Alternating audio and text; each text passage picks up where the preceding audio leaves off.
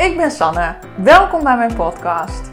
Ik ben de interieurcoach voor drukbezette dames die weer trots willen zijn op hun huis en inrichting en zodat ze rust voelen in huis en hoofd. In mijn podcast deel ik wat mij dagelijks bezighoudt, ben ik open over mijn en onze ervaring met IVF-XI en deel ik mijn eigen zoektocht naar innerlijke rust en een positieve mindset.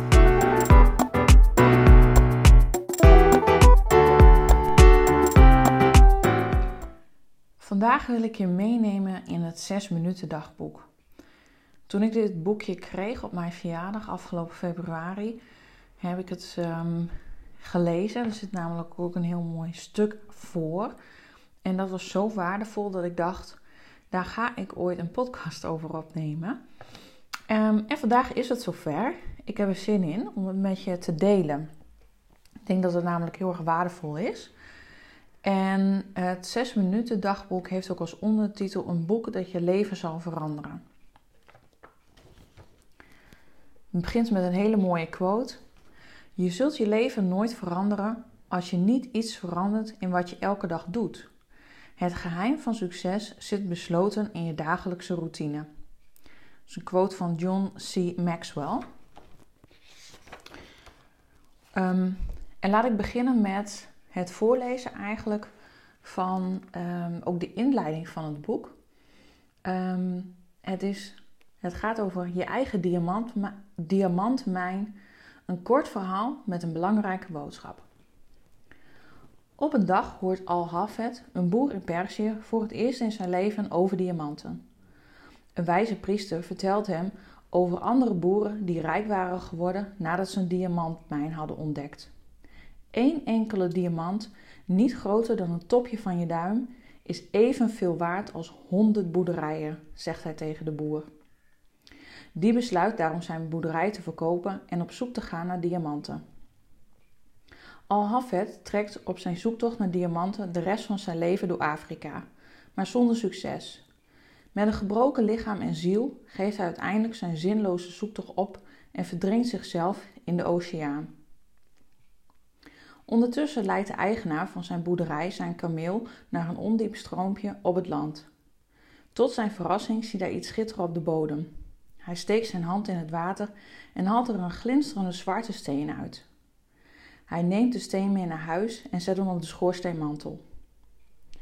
Een paar dagen later komt de wijze priester langs die wil kennismaken met Al-Hafeds opvolger. Sprakeloos kijkt hij naar de steen op de schoorsteenmantel. De boer vertelt hem waar hij hem heeft gevonden en dat er nog veel meer van dat soort stenen in het water liggen. De priester weet wel beter. Dat is geen steen, dat is een ruwe diamant. Sterker nog, het is een van de grootste diamanten die ik ooit heb gezien. Het stroompje dat ooit Al-Hafed had toebehoord, werd een van de lucratiefste diamantmijnen ooit. De Golconda-mijn. Vrij naar The Acres of Diamonds, vertaald door Russell H. Cornwell. Het moraal van dit verhaal over Al-Hafeds vergeefse zoektocht is eigenlijk heel snel duidelijk. Als Al-Hafed meer waardering had gehad voor de dingen die hij al bezat, zou hij de schatten die op zijn eigen land verborgen lagen, hebben kunnen herkennen. Datzelfde geldt dus voor ons. Onze grootste rijkdom zit in onszelf. We moeten flink spitten, want de diamanten zitten diep in onszelf begraven. En als je op zoek gaat naar je eigen diamantmijn, zul je die zeker vinden. Probeer bewust te letten op de kansen die van dag tot dag op je pad komen en op de dingen die het leven je nu al biedt. Dat wat je zoekt zit al in je. Dat is het korte verhaal met een hele belangrijke boodschap van de auteur van het 6 minuten dagboek. En ik ga je meenemen in het 6 minuten dagboek, wat het eigenlijk inhoudt. En waarom het kan bijdragen om dat in je te zoeken wat je dus eigenlijk al in je hebt.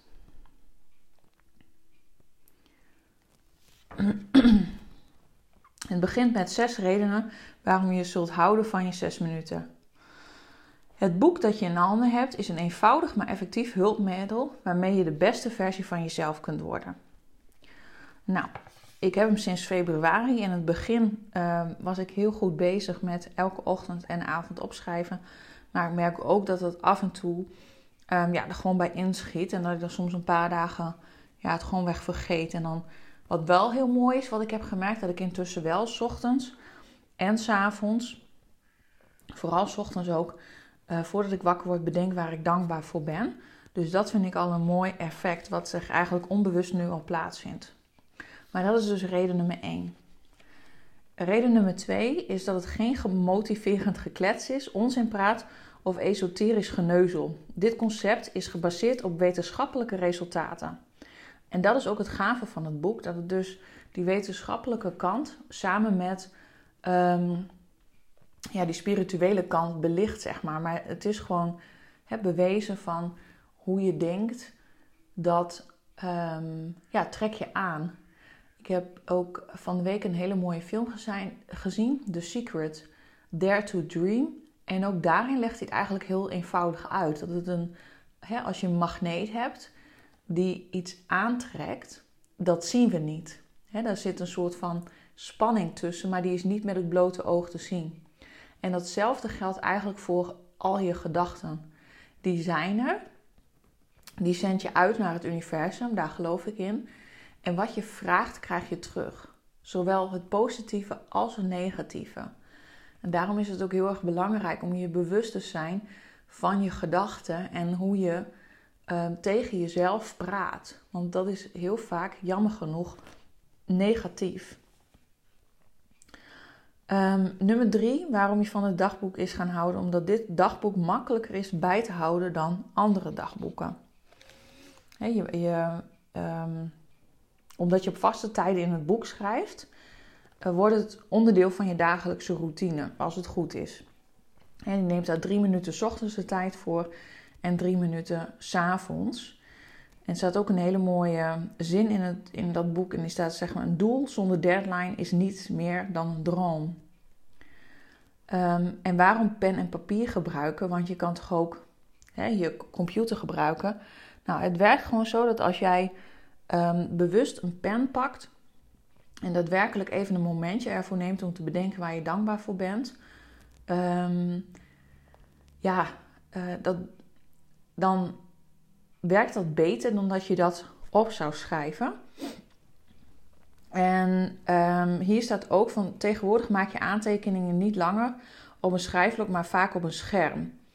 En dat terwijl psychologen herhaaldelijk hebben aangetoond dat we fundamenteel veranderen wanneer we dingen opschrijven.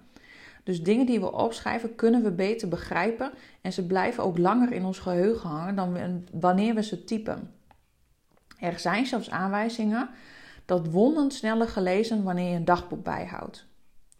En dat is dus het mooie van schrijven. Het is dus echt wetenschappelijk bewezen dat het dan veel beter blijft beklijven. Nou, nummer 4 waarom dit boekje waardevol is, is dat je natuurlijk een unieke schatkist vol herinneringen maakt. Want als je het bijhoudt en je bewaart het boek en je leest het een jaar later, dan kun je heel mooi zien van wat voor stap je al hebt gemaakt. En ook de kleine dingen die je op dat moment misschien wel waardeerde. Nog een mooie quote ook die ik weer even met je wil delen van Henry Ford die erin staat. En die zegt ook: niets is echt moeilijk als je het opdeelt in kleine stukjes. Nou, dat heb je mij ook wel vaker horen zeggen natuurlijk. Dat je, als je elke dag 1% doet, is het over 100 dagen ook 100%. En dus ook reden nummer 5 waarom het boekje leuk is, is dat het ook gewoon leuk is. En dat je laat zien wat je gelukkig maakt. Want vaak de kleine dingen van de dag zijn we snel vergeten. En het gekke is ook dat we, zeg maar, traumatische gebeurtenissen in ons leven of dingen die niet leuk zijn, beter onthouden. Zo zijn we nou eenmaal geprogrammeerd. Dat is heel erg jammer. Terwijl we de kleine dingen van het leven, de dingen die we waarderen door de dag heen, vaak vergeten. Nummer 6 is dat je leert je innerlijke geluk los te maken van omstandigheden van buitenaf. En ook hierin is weer een heel mooi voorbeeld en je herkent het vast weer. De meeste mensen denken namelijk dat ze gelukkiger zullen zijn als ze meer geld hebben. als ze in een mooie huis wonen, als ze de ware hebben gevonden of als ze hun droombaan vinden. Dat is voor mij ook echt heel erg herkenbaar en ik denk vast voor jou ook als je luistert. Dat we tegenwoordig heel snel alles groter, mooier willen hebben. En dat we denken van als we dan dat gaan doen, dan ben ik vast gelukkig. En uiteindelijk is dat een korte termijn geluksmoment. Ik weet nog dat ik vroeger ging ik wel, als ik me dan ongelukkig voelde, dan ging ik de stad in, dan ging ik shoppen. En dat gaf me dan een kick en dan was ik even gelukkig, want ik kocht wat voor mezelf en ik was blij en ik had nieuwe kleren of schoenen. En die kwamen dan thuis in de hoek, zeg maar, terecht. En ik waardeerde het eigenlijk helemaal niet meer. En dat is zo zonde, dat je dus dan die korte thrill nodig hebt om echt gelukkig te zijn. Nu weet ik dat het diep van binnen natuurlijk veel meer heeft te maken met liefde voor jezelf. En als je genoeg zelfliefde hebt, dat je dan dat niet nodig hebt om gelukkig te zijn. En hier staat dus ook van, toch hoef je niet echt te wachten om de volgende grote gebeurtenis om dankbaar en gelukkiger te zijn. Want elke keer als je zo'n doel bereikt, wat ik net ook al zei, is er in feite nog niks veranderd. Je bent nog steeds dezelfde persoon. Het komt zelden voor dat de omstandigheden van buitenaf je blijvend gelukkig maken. Nou, dat heb ik dus ook aan lijve ondervonden. Dat je kan zoveel kleren kopen als je wilt. Of mensen die ongelukkig zijn en gaan eten bijvoorbeeld. Je kan zoveel eten als je wilt, maar het maakt je niet gelukkiger. Het is echt op korte termijn. En dit wordt ook door meerdere onderzoeken bevestigd. En je weet ook gewoon vast uit eigen ervaring dat zo is. Deze gedachtegang, namelijk dat alles afhankelijk is van de volgende als in je leven, wordt in de psychologie conditioneel geluk genoemd. En bijna iedereen heeft geleerd om op die manier te denken. Dus het is ook helemaal oké. En er zit ook geen oordeel aan vast als je zo denkt. Maar het als is eigenlijk de vijand van je tevredenheid. Net als bij de horizon kun je eindeloos blijven lopen zonder dat je bij het als komt. Want er zal altijd wel weer iets anders zijn wat je moet doen om extra buitengewoon gelukkig te zijn. En dat herkennen we ook allemaal weer. Dat je denkt van als ik dat heb bereikt, dan heb ik het gemaakt. Of dan komt het allemaal goed. Dus en zo werkt het natuurlijk gewoon niet. En probeer voor jezelf eens ook op te letten op hoe vaak je op zoek bent naar meer, waardoor je het heden, het nu verwaarloost.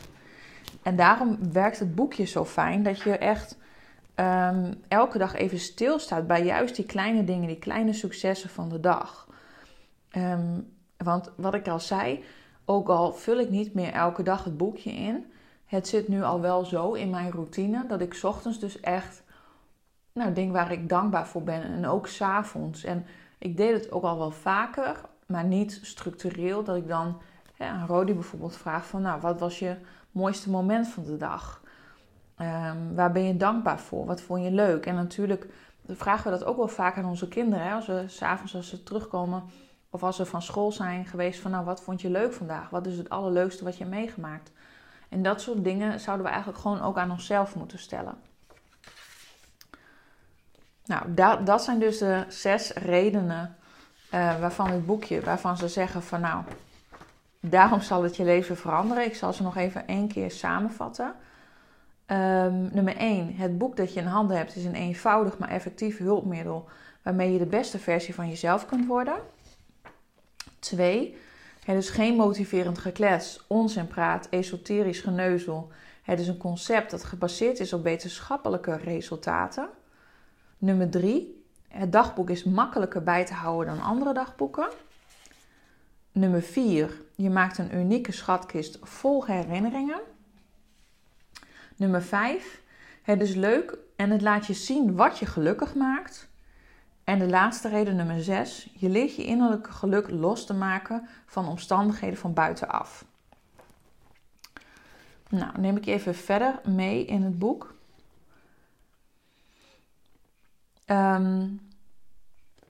hier ook, het is ook meer dan een dagboek alleen, zeg maar. Hè? Het is een week, een maand, rituelen en aan het eind van elke week zijn er ook 5 vragen van de week. De waarheid eigenlijk over jezelf. En het is heel erg belangrijk als je wilt leren en meer wilt groeien en vooruitkomen in je leven, dat je moet leren om vragen te stellen. Ik doe het als docent ook. Als studenten mij een vraag stellen, dan beantwoord ik hem eigenlijk nooit. Maar ik stel altijd een wedervraag. Want dat helpt je namelijk om zelf na te denken. En ik zeg ook altijd, als je het juiste antwoord nog niet hebt, dan heb je de goede vraag nog niet gesteld. En dan kijken ze mij wel eens aan van ja, verdorie, kun je niet gewoon zeggen wat het is? Maar stel dat we dat niet zouden doen, hè, studenten leren om niet goede vragen te stellen, dan leren ze nooit om zelf het antwoord te zoeken, zeg maar. Want ik weet zeker dat als je de juiste vraag stelt, ook het antwoord weet. En een quote ook van Tony Robbins, die zegt: succesvolle mensen stellen betere vragen en krijgen daarom ook betere antwoorden. En het is natuurlijk niet zo, dat zeggen we ook, dat hebben we ook geleerd, geen vraag is goed of fout. En dat is ook helemaal waar. Er zijn geen goede of foute vragen, maar je moet ook leren om door te vragen en niet te snel de oplossing willen krijgen.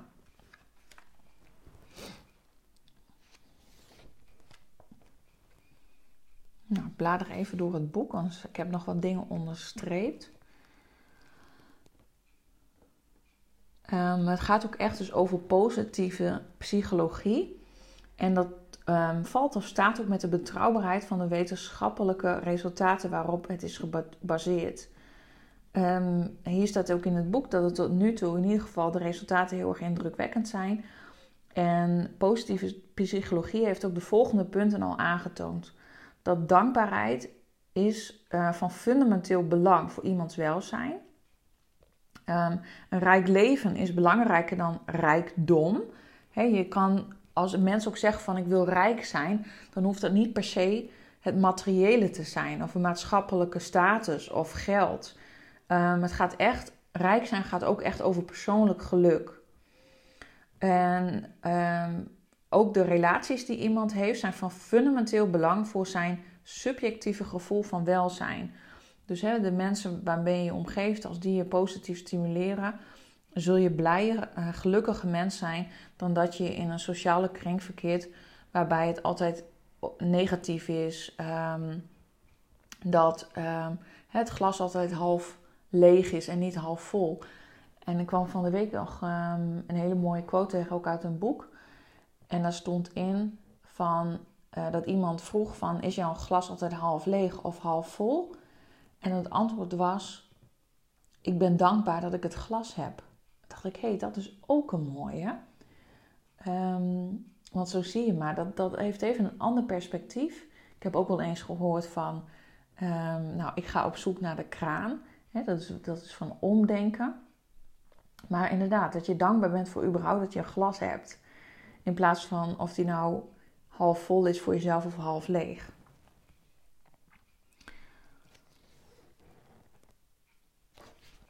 Nou, dan gaat het natuurlijk ook om gewoontes. En daarom zeggen ze ook dat routines belangrijk zijn.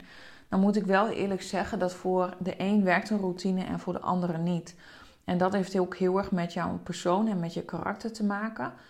Ik heb mezelf wat meer verdiept ook in human design. En dat leg ik nog wel een andere keer uit. Maar dat zijn ook hele mooie, ja, Chinezen, dat zijn westerse en oosterse filosofieën die bij elkaar komen in human design. En daar staat ook bij van, nou, bij sommige mensen vinden routine, zeg maar, fijn. En routine is gewoon, iedereen heeft ze eigenlijk. Hè? Dus als je 's ochtends opstaat, dat je als eerste naar de wc gaat, je tanden gaat poetsen en dan gaat eten. Of je staat 's ochtends op en je gaat snoezen. Of je check je telefoon, dat zijn ook allemaal routines. En de een die vindt het fijn om een vast patroon te hebben in de ochtend. En de ander die vindt het fijn om elke ochtend wat anders te doen. En ik ben wel een persoon in ieder geval die wat houdt van routines. En het is dan ook eigenlijk heel erg belangrijk, het hier ook staat, je kunt niet zomaar ineens iets veranderen. En het is bewezen dat het ongeveer 66 dagen duurt om een gewoonte af te leren of dan wel aan te leren. En dat geldt dus voor elke vorm van gedragsverandering, staat in het boek. En je kunt dus ook niet in een paar dagen je leven in een meer positieve richting sturen. Dus als jij wat positiever in het leven wilt staan, dat gaat ook met vallen en opstaan. En de ene dag lukt het je beter dan de ander. En weet dat je jezelf ook gewoon gun jezelf die tijd. En begin dus klein, maar dat betekent niet dat je niet groot mag dromen. Je zult zien dat het ook een onderdeel gaat worden van je leven. En een mooie quote daar ook weer over. Dit boek staat vol met quotes. Dus van John Dryden. En die zegt: wij vormen eerst onze gewoonten en daarna vormen onze gewoonten ons. Nou. Ik heb hier nog wat moois in onderstreept. Dat ook... dat je wat optimistischer gaat kijken. Er staat ook rituelen en automatische reacties maken het leven eenvoudiger doordat ze je hersenen niet onnodig belasten. Dus hoe minder kleine beslissingen je in de loop van de dag hoeft te nemen, hoe effectiever je de belangrijke beslissingen neemt. Nou, dat is weer, als je dan heel praktisch van wat betekent dat nou eigenlijk, is dat stel dat jij elke avond van tevoren je kleding klaarlegt, dan hoef je daar de volgende dag niet over na te denken. Als jij weet dat je elke dag yoghurt met muesli eet of een broodje kaas met een kopje thee, dan zijn dat onderdelen in je leven die zijn zo routinematig dat er dus ruimte in je hersenen is om over andere dingen na te denken. En we krijgen tegenwoordig zoveel prikkels ook van buitenaf, dat we al superveel hebben te verwerken. En als je dan ook nog eens, over die hele kleine dingen in het leven, dus echt van, wat ik net al zei, wat eet je 's ochtends als ontbijt, wat voor kleding trek ik aan, als je je daar nog druk over moet gaan maken elke dag, dan kost dat dus onnodig veel energie. En dan, wat ik net ook weer zei, het moet natuurlijk wel bij je passen. Nou, en ze zeggen dus ook van na ongeveer 66 dagen wordt een nieuwe handeling automatisch. En dan wordt het een onderdeel van je leven. En gewoonte aanleren is geen kwestie van alles of niets. Je mag af en toe best wel een dag overslaan. Het is eigenlijk, je kunt je wilskracht trainen, zeggen ze ook, net als je biceps. En dat is ook het effect, misschien heb je er wel eens van gehoord, van samengestelde rente. En daarover een stukje van Albert Einstein. Toen Albert Einstein werd gevraagd naar de sterkste kracht in het universum, antwoordde hij spontaan: de kracht van zijn samengestelde rente. Warren Buffett, misschien wel een van de succesvolste investeerders ooit, gaf hetzelfde antwoord toen hem werd gevraagd naar de belangrijkste factor van zijn succes. Aangezien deze twee heren tamelijk goede bronnen zijn, zullen hun opmerkingen wel kloppen. Wanneer je €10.000 investeert tegen een jaarlijkse rente van 5%, heb je na 1 jaar €10.500. En na 20 jaar €27.000. De meeste mensen zullen dit effect van samengestelde rente en wat het betekent voor onze spaarrekening wel kennen. Maar je kunt er ook profijt van hebben zonder dat je geld investeert. Dus, heel mooi, hier staat ook: als je elke dag 1% beter wordt, komt dat samengesteld na een jaar neer op 3778%. Je bent dan dus 38 keer beter dan toen je begon. Dit groeieffect is ook te zien bij menselijke gewoonten. Dus dat is dus super mooi. Dus kleine slimme keuzes plus consequentheid plus tijd betekent een radicaal verschil. En waarschijnlijk zullen 3 maanden later, dus na die 66 dagen, dankbaarheid en mindfulness onlosmakelijk onderdeel geworden zijn van je leven. He, dat wordt gewoon, je wordt, misschien ken je het ook wel, dat je bewust onbekwaam bent. Daarna word je bewust bekwaam. Daarna word je onbewust bekwaam. En daarna ben je bekwaam onbewust. Nou, ik weet niet precies het rijtje, maar dat zijn er 4. Maar misschien heb je er wel eens van gehoord. En optimisten, dankbaarheid en groei door reflectie zorgt er gewoon voor dat je hier beter wordt. Het is niet een lift ook naar succes, maar het is wel een trap die je zelf zou moeten nemen. Mooi ook wat hierin staat. Ja, en het ook wat belangrijk is een stukje zelfreflectie. Zelfreflectie als voorwaarde voor persoonlijke ontwikkeling. Misschien ken je het wel, op school heb je vast ook wel reflectierapporten moeten maken. Studenten op school moeten dat ook. Dat wordt ook wel een POP genoemd, een persoonlijk ontwikkelingsplan. En meestal hebben ze er een gloeiende hekel aan. Afgelopen week ook nog weer hadden we het erover. En zeiden ze, ja, vind ik zo vreselijk, moet ik elke keer dat opschrijven. En je merkt dat studenten het ook moeilijk vinden. En dan zeg ik ook altijd, waarschijnlijk, als je klaar bent met je studie, dan heb je, als het goed is, een hele grote persoonlijke ontwikkeling doorgemaakt. En alle kennis die je hebt opgedaan, of alle kennis, dus bijvoorbeeld een kennistoets, een tentamen, daar blok je dan een week voor. Dan haal je een tentamen, heb je een 8 en een week later ben je het weer vergeten. Maar de dingen die je leert op het gebied van persoonlijke ontwikkeling, persoonlijk leiderschap, waarschijnlijk zeg ik dan ook vaak, als je 30 bent, dan pas heb je daarvan de waarde door. En als je ook gelukkig wilt zijn, moet je ook voortdurend veranderen. En sommige mensen die zeggen wel eens van, nou, wat ben je veranderd? En dan moet je eigenlijk maar zeggen van, ja, gelukkig wel. Want het zou niet best zijn als je niet verandert. Want elk mens verandert, want daardoor groei je ook. En ja, ze zeggen ook dat je het beste dus 's ochtends, direct nadat je bent opgestaan, het dagboek kan gebruiken en vlak voordat je naar bed gaat. Omdat je op dat moment nog geen prikkels, als het goed is, hebt ontvangen van buitenaf. En dat je dan op dat punt in je meest neutrale of open bewustzijn bent. Kostbare minuten voor nog veel kostbaardere vragen staat hier. Waarom ben je dankbaar voor wat je gelukkig maakt? Hoe kun je dat in je leven verwerken? Heb je nooit gemerkt dat dit soort dingen ineens heel helder kunnen worden als je op een rustig en kalm moment over nadenkt?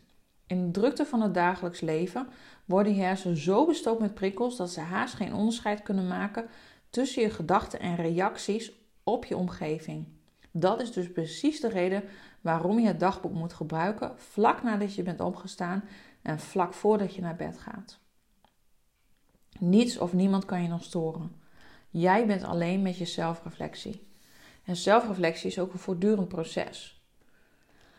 En hoe beter je de veranderingen die je voortdurend ondergaat volgt en begrijpt, hoe beter de inwendige kompas wordt dat je gebruikt bij het nemen van beslissingen. Het is een minimale inspanning, maximaal resultaat. Maar misschien weet je al wat je wil. Je denkt waarschijnlijk dat je het al weet. Een mooi stukje ook uit het boek. Een leuk gezin, meer geld, lekker eten, onafhankelijkheid, meer seks, macht, plezier, afwisseling, vakantie enzovoort. Oppervlakkig gezien weet je misschien wat je wilt. Maar laten we eens dieper ingaan op wat je echt wilt en wat het leven voor jou voor betekenis geeft. Van welke alledaagse activiteiten word jij nou gelukkig? Wat doe je specifiek van dag tot dag dat je dichter in de buurt brengt van een leven met meer betekenis? De kleine dingen zijn veel meer waard dan je grootste plannen. En als je dat dus regelmatig opschrijft, zal je onderbewustzijn ze beter onthouden en neem je ze overal mee naartoe. Dus hoe vaker je het doet, hoe vanzelfsprekender en natuurlijker die handelingen worden. Ze worden namelijk onderdeel van je dagelijkse routine. Nou, dan zeggen ze ook weer van, de meest succesvolle mensen die hebben een ochtendritueel. Barack Obama heeft dat. Arianna Huffington, hoofdredacteur is dat van de online krant HuffPost. Jack Dorsey, medeoprichter van Twitter. Zo zijn er nog talloze voorbeelden. Oprah Winfrey, die zeggen van, je ochtendritueel is superbelangrijk. Er is ook een heel mooi boek over geschreven. Ik heb hem zelf nog niet gelezen, maar dat is Morning Miracles. Maar wat ik net al zei, ik las laatst ook weer een hele mooie blogpost over dat het wel bij jezelf moet passen, die routine. Dus ook als je dit soort dingen hoort, blijf altijd bij jezelf en ga niet zomaar iets doen dat je denkt van, dit is dus vet belangrijk dat ik een ochtendroutine heb en dat ik het precies zo doe en niets anders. Want dan heb ik ook meer ruimte om belangrijke beslissingen te nemen en word ik niet afgeleid door de kleine dingen. Zodra je merkt dat er weerstand op zit, dat je dus routinematig dingen gaat doen, maar dat past totaal niet bij jou, laat het dan ook gewoon los en neem daar je eigen zoektocht in. En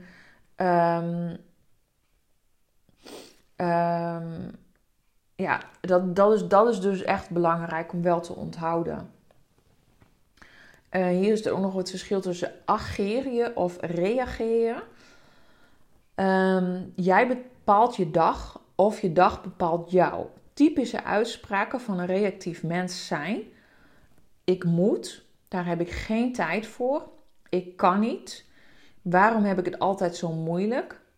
En proactieve personen daarentegen zullen zeggen: ik wil, ik maak daar tijd voor vrij, ik zoek even uit hoe dat moet. Wat kan ik doen om gelukkiger te worden?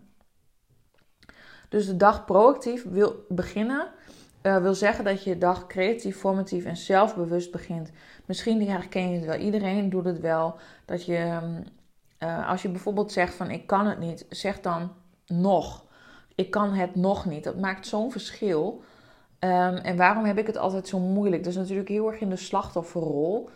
Maar ga dan kijken van oké, wat is de situatie? Waarom heb ik het moeilijk? Dus stel jezelf weer vragen en relativeer ook van oké, ik heb het moeilijk, wat kan ik daaraan doen? Dat is heel anders dan dat je dus in die slachtofferrol gaat zitten.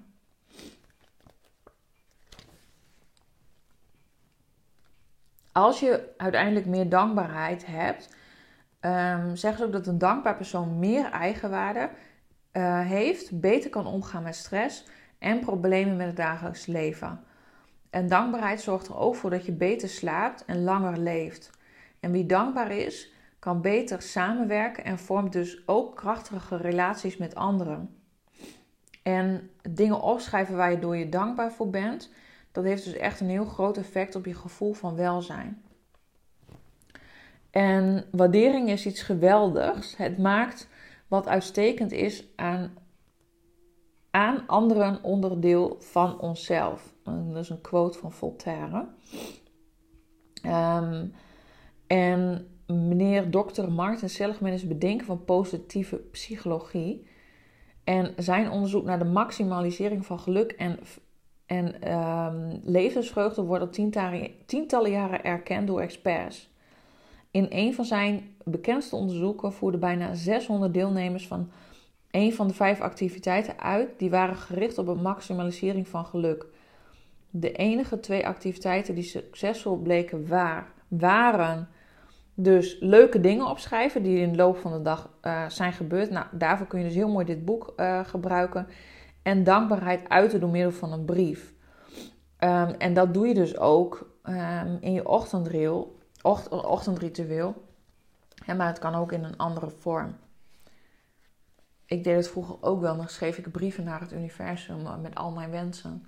Vond ik altijd heel erg fijn om te doen.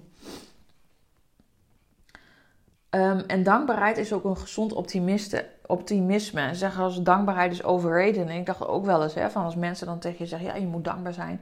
Heb ik ook wel eens gedacht, joh, flikker op met je maar dankbaar zijn. Ik heb ook gewoon af en toe zin om te zeuren en te zaniken over alles wat niet goed gaat of zo, of alles wat je wil. En sta jezelf dat ook toe, ook gewoon zonder oordeel, want ieder mens heeft dromen. Het betekent niet dat als je dankbaar bent, dat je dan niet groots mag dromen. En dat je dan niet mag denken van, oh, ik zou graag willen verhuizen of een groter huis. Maar het is denk ik anders dat je vanuit een gevoel van ontevredenheid denkt van, ik wil meer spaargeld, of ik wil een groter huis, of ik wil een groter gezin, of ik wil de liefde van mijn leven vinden. Dan voel je ook wel binnen in jezelf als daar een soort van weerstand op zit en een ontevredenheid. Dan dat je denkt van, hoe tof zou het zijn als we kunnen verhuizen. Of hoe tof zou het zijn als mijn spaarrekening een bepaalde hoogte bereikt. Of hoe tof zou het zijn als we op vakantie zouden kunnen. Dan doe je het vanuit een verlangen en niet vanuit het gevoel van ontevredenheid. Dus die dingen kunnen best ook wel samengaan. En het geluk dat voortvloeit uit dankbaarheid leidt tot succes en niet omgekeerd. Dus het is niet zo van als je dan succesvol bent, dat het dan betekent dat je gelukkig bent. En dat herken je ook vast wel. Dat je denkt van, nou, die mensen die hebben alles voor elkaar en die zijn waarschijnlijk super gelukkig. Maar zo werkt het natuurlijk niet, hè? Dat je als je alles in je leven bereikt hebt, dat je dan automatisch gelukkig bent. Het is juist andersom. Dat als je dankbaar bent en een tevreden mens bent, dat je dan gelukkiger bent. En zie mislukking ook als iets tijdelijks. En zie het ook als een kans voor nieuwe mogelijkheden. Staat ook in dit boek. Van zonder mislukking is er gewoon geen vooruitgang. En als je dus zelf ook gelukkiger bent, zul je ook zien dat je dat effect op andere mensen ook zult gaan uitstralen. Zij zullen dat ook aan jou zien. En dat komt ook natuurlijk weer vanzelf bij je terug. Dat heeft ook weer met een stukje karma natuurlijk te maken. Want als je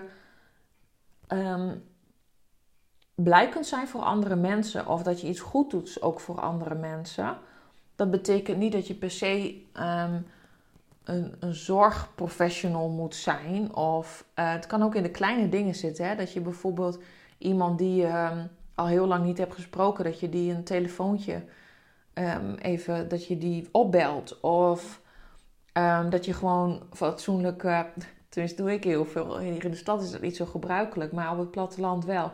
Dat je gewoon mensen groet als je die op straat tegenkomt. Dat je even een praatje maakt. Dat je als je plastic op de grond ziet, buiten, dat je dat dan opraapt. Hè, dat soort kleine dingen ook. En als je dan, het maak je gewoon een aangename persoon ook. En hier, nog een mooie quote ook hier van Karl Marx. Die zegt, het echte rijkdom van een mens is het aantal echte vriendschappen dat hij heeft. Weet je, de vriendschappen, dat leidt ook niet. Ik ben nooit iemand geweest die altijd, ik had wel veel vrienden, maar echte vrienden, die zijn echt op één hand te tellen. En dat is ook helemaal oké.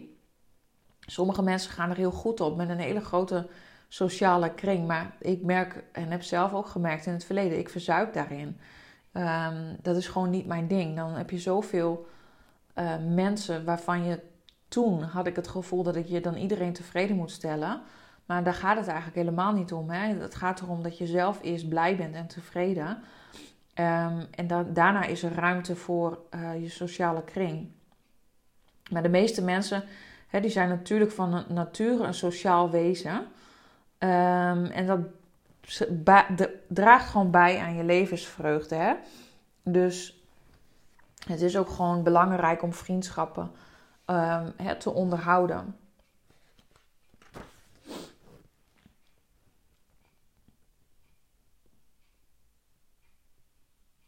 Nog een mooie, diepzinnige anekdote die ik met je wil delen, die in het boek staat. Een man ontmoet 3 bouwvakkers op een bouwterrein. Hij vraagt de eerste man, wat doet u hier? Ik leg bakstenen op elkaar. Dan vraagt hij de tweede man, wat doet u hier? Ik metsel een muur.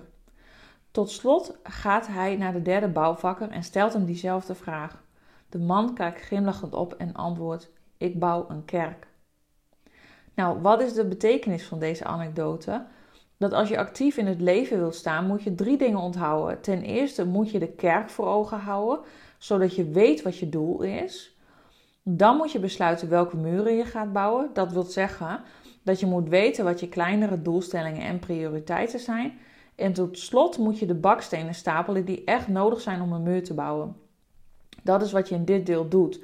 Dus je richt je, zeg maar, in het boek op de muur, op je muren en schrijft op welke bakstenen je moet plaatsen. Dus welke kleine daden je moet verrichten om bij je doel te komen. En die kleine beslissingen bepalen uiteindelijk je leven. Momenteel worstel ik zelf een beetje met dat ik denk van ja, ik heb het gevoel dat ik, zeg maar, het goud nog niet heb gevonden. Dat er nog niet iets is waarvan ik denk van dit is het voor mij wat ik graag wil doen met mijn eigen bedrijf. Het staat en vorige week deed ik mee aan een challenge ook. En toen zei ik ook van nou, ik heb 0 aanmeldingen voor mijn programma. En mijn ego die zegt dan tegen mij van oh Sanne, je had beter je best moeten doen. Je moet gaan kijken wat er mis is met jouw e-mail marketing. Je bent ook weinig zichtbaar geweest. En als je zichtbaar bent, dan vertel je eigenlijk niet echt over je bedrijf. Maar dan deel je vooral je privé dingen.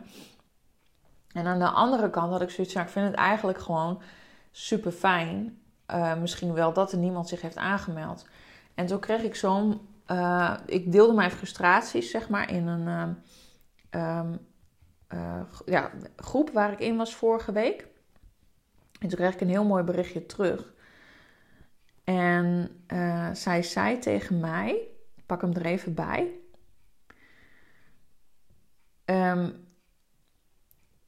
Zo van de zijlijn bekeken denk ik dat je energie heel goed kunt gebruiken voor je nieuwe baan en je wondertje.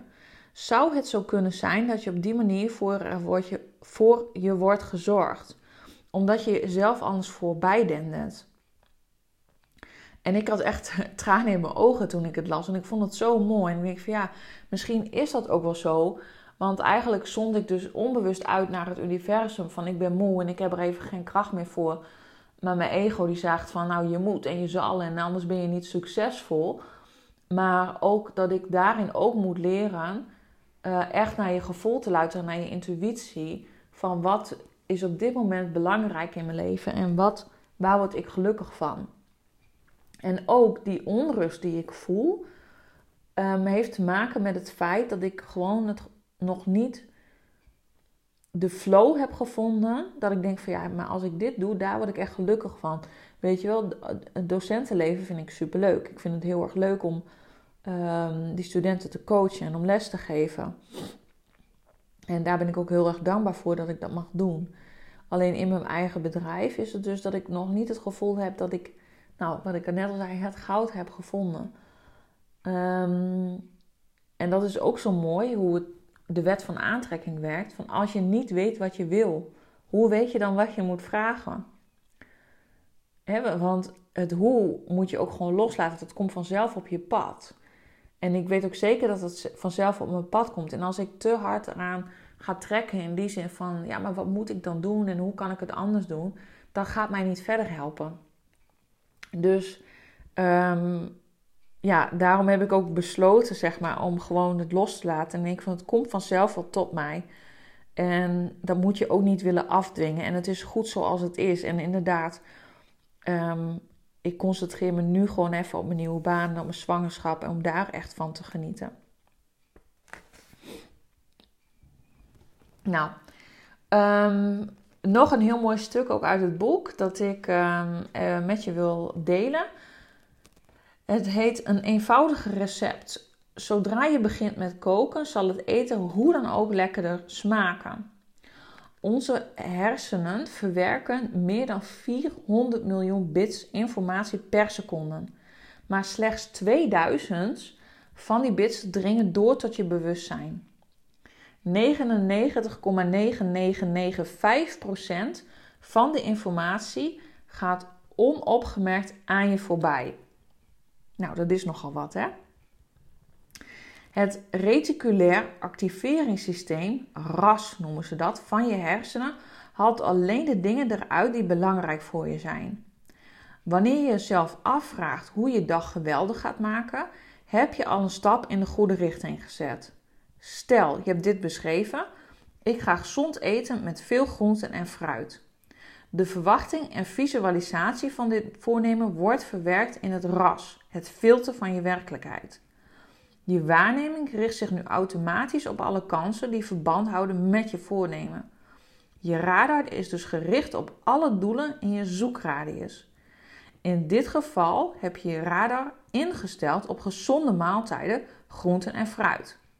Je maakt dus gewoon gebruik van het vermogen van het RAS om meer goede dingen in je leven te brengen. Nou, en dan heb je, misschien heb je er wel eens van gehoord, van positieve affirmaties. Die kun je dus ook opschrijven in het boek. En ik schrijf bijvoorbeeld, dat is wel grappig, ik heb een tijd lang opgeschreven: ik ben een persoon die gezonde keuzes maakt. Misschien heb je het wel eens meegekregen, maar ik heb altijd gedoe met mijn zelfbeeld als het gaat om mijn gewicht. En ik wil dan heel graag gezonder eten. Maar dat lukt me dan ook niet altijd. En dan ben ik daarin heel streng voor mezelf. Dus dan schrijf ik elke dag op: ik ben een persoon die gezonde keuzes maakt. Ik ben een persoon die blij is met haar lichaam. Nou, als je dat elke dag opschrijft en elke dag tegen jezelf zegt, dan zul je dat op een duur ook geloven, want zo werkt het nou eenmaal. Want als je jarenlang tegen jezelf zegt van, je bent lelijk, je bent te dik, je eet niet gezond, zie je nou wel, je kan het niet. Daar luister je ook naar. Maar het is natuurlijk veel beter om te zeggen dat je positieve dingen tegen jezelf zegt. En dat worden dus ook wel positieve affirmaties genoemd. En dan kun je kiezen voor de drillboorbenadering. Dus dat je dus opschrijft van dat je dat er eigenlijk erin hamert. Dus dat je elke dag tegen jezelf zegt: ik ben een persoon die gezonde keuzes maakt. Nou, dat is één manier om het te doen.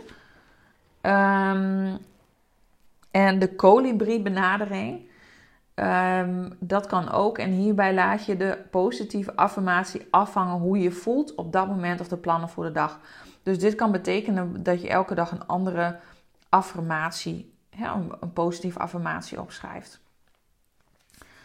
En het grappige is, ik hou dus een beetje van de drillboormethode, merk ik. Dat ik dan een tijd lang hetzelfde opschrijf. En het grappige is dus ook, omdat ik dat dus een tijd lang elke dag heb opgeschreven, van ik ben een persoon die gezonde keuzes maakt, dat ik merk dat ik automatisch gedurende de dag ook daadwerkelijk gezondere keuzes maak. Afgelopen week was ik me daar nog van bewust.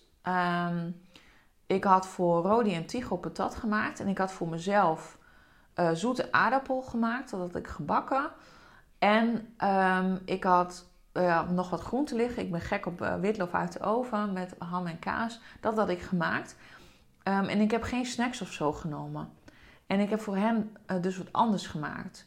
En dat ging zo automatisch, ook omdat ik daar zin in had. Ik dacht van, jeetje, kijk, dat zijn dus alweer de winsten.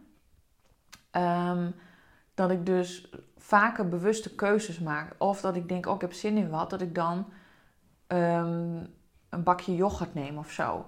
En heel vaak is het ook nog zo, zoals vorige week. Misschien heb je het meegekregen, had ik nog gedeeld op Instagram. Dan kom ik thuis en dan heb ik zo'n ongelofelijke honger. En dan gaat eerst een reep chocola naar binnen. Vervolgens ga ik koken en dan ben ik daarvan aan het eten. En dan als ik daadwerkelijk de maaltijd ga nuttigen, heb ik daar helemaal geen zin meer in.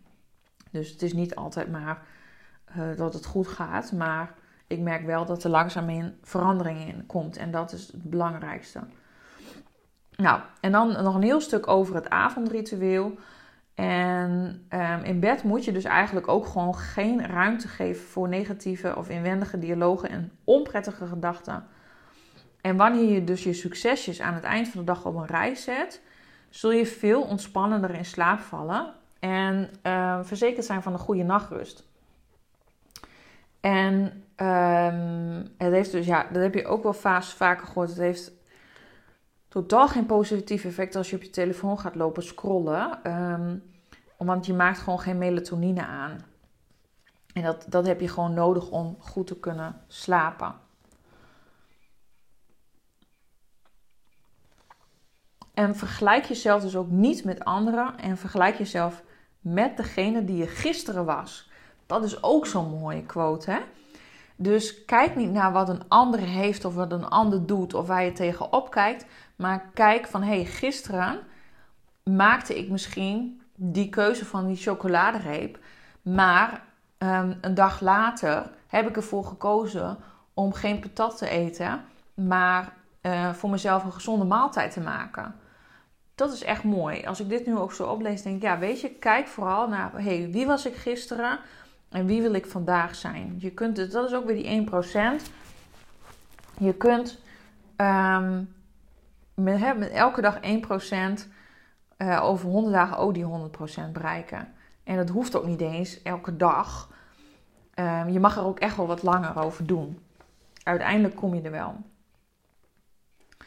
En zoals we in het begin ook zeiden, van neem de tijd om te genieten van die kleine geluksmomentjes in je leven. En gun jezelf de tijd om kleine successen in je dag te waarderen en te koesteren. En als je van je geluk je prioriteit maakt, kan een lang leven een prettige bijkomstigheid zijn. Nou, hoe mooi is dat? En hier ook een goed begin is het halve werk. We hebben dus ook echt de neiging om vaak, wat ik net zei, negatief te doen. Hè? Maar begin eens met positief. Dat als je thuis komt, vertel eerst de beste momenten van je dag. Hoe klein of onbeduidend ze misschien lijken. Zonder uitzondering. Vertel wat je hebt geleerd of waar je trots op bent. Of het heerlijke broodje wat je hebt gegeten tijdens de lunch. Of een grappig voorval. Als je op die manier een gesprek begint, dan zet de toon al totaal anders. Dan dat je thuis komt van je werk en dat je zegt, het was een klote dag en het was allemaal niet tof. Er zijn echt vast wel dingen te bedenken die ook goed zijn gegaan die dag. Hè, richt je op het positieve.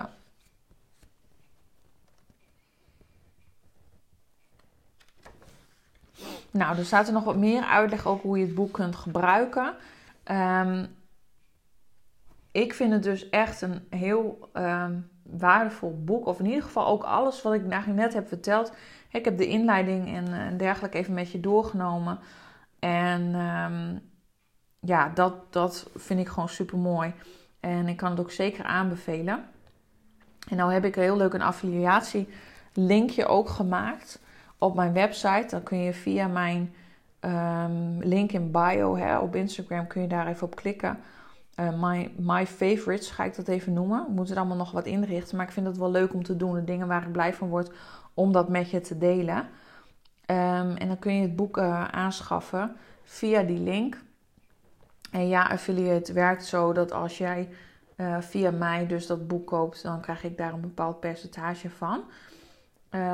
Dus dan weet je ook hoe dat werkt. En dan wil ik afsluiten met een hele mooie quote van William James. Dat actie leidt niet altijd tot geluk. Maar er is geen geluk zonder actie. Dankjewel voor het luisteren. Ik hoop dat je het inspirerend vond. En als je het boek aanschaft, laat het me even weten. En of het ook helpt. En of je er iets aan hebt. Oké, dankjewel en een hele fijne dag, avond of middag nog. Hoi hoi. Bedankt voor het luisteren naar deze podcast. Ik hoop dat je het inspirerend vond of dat je er iets aan hebt gehad. En deel het vooral in je stories of op je feed op Instagram. Ik vind het namelijk superleuk om te zien wie er naar mijn podcast luistert. En vergeet niet vooral een review achter te laten via iTunes. Daar maak je mij in ieder geval super blij mee. Dankjewel. Doei doei.